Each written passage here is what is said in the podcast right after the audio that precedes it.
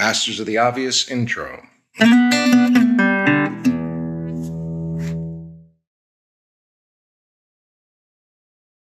Hello and welcome to the Masters of the Obvious. I am Isaac Rodriguez, your host and the creator of the Double Eagle Process. This is the place where we talk about things that are obvious to us, but not necessarily obvious to everyone else. Like, for example, I am a consultant. I work with a lot of people that want to reach their goals or want to do particular things. Let's say they want to become an actor, but I tell them, okay, you can do that. I did it. If I can do it, you can do it. But they say, nah, nah, I can't do it. And I don't understand why, because I've seen the skills that they can do it. But my guest today knows all about insecurity and security, but for different reasons.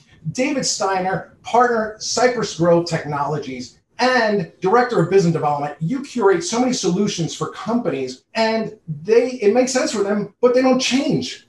What's that about? A lot of the companies that I work with that refuse to implement the changes that we suggest do so out of fear and insecurity. They feel that their business can't handle that change or maybe the economic environment. Ultimately, it boils down to they're not confident in their ability and their business's ability to adapt to the change to increase the efficiency. The other side of it is that we've always done it this way. Again, it, it boils down to change. People don't like change. They're afraid to change it and they think they've always done it this way and it's worked. So why should they change it? Got to get past that somehow, or you stay in the same place. David, thanks so much for joining us. This has been Masters of the Obvious. Here's the outro. Masters of the Obvious outro.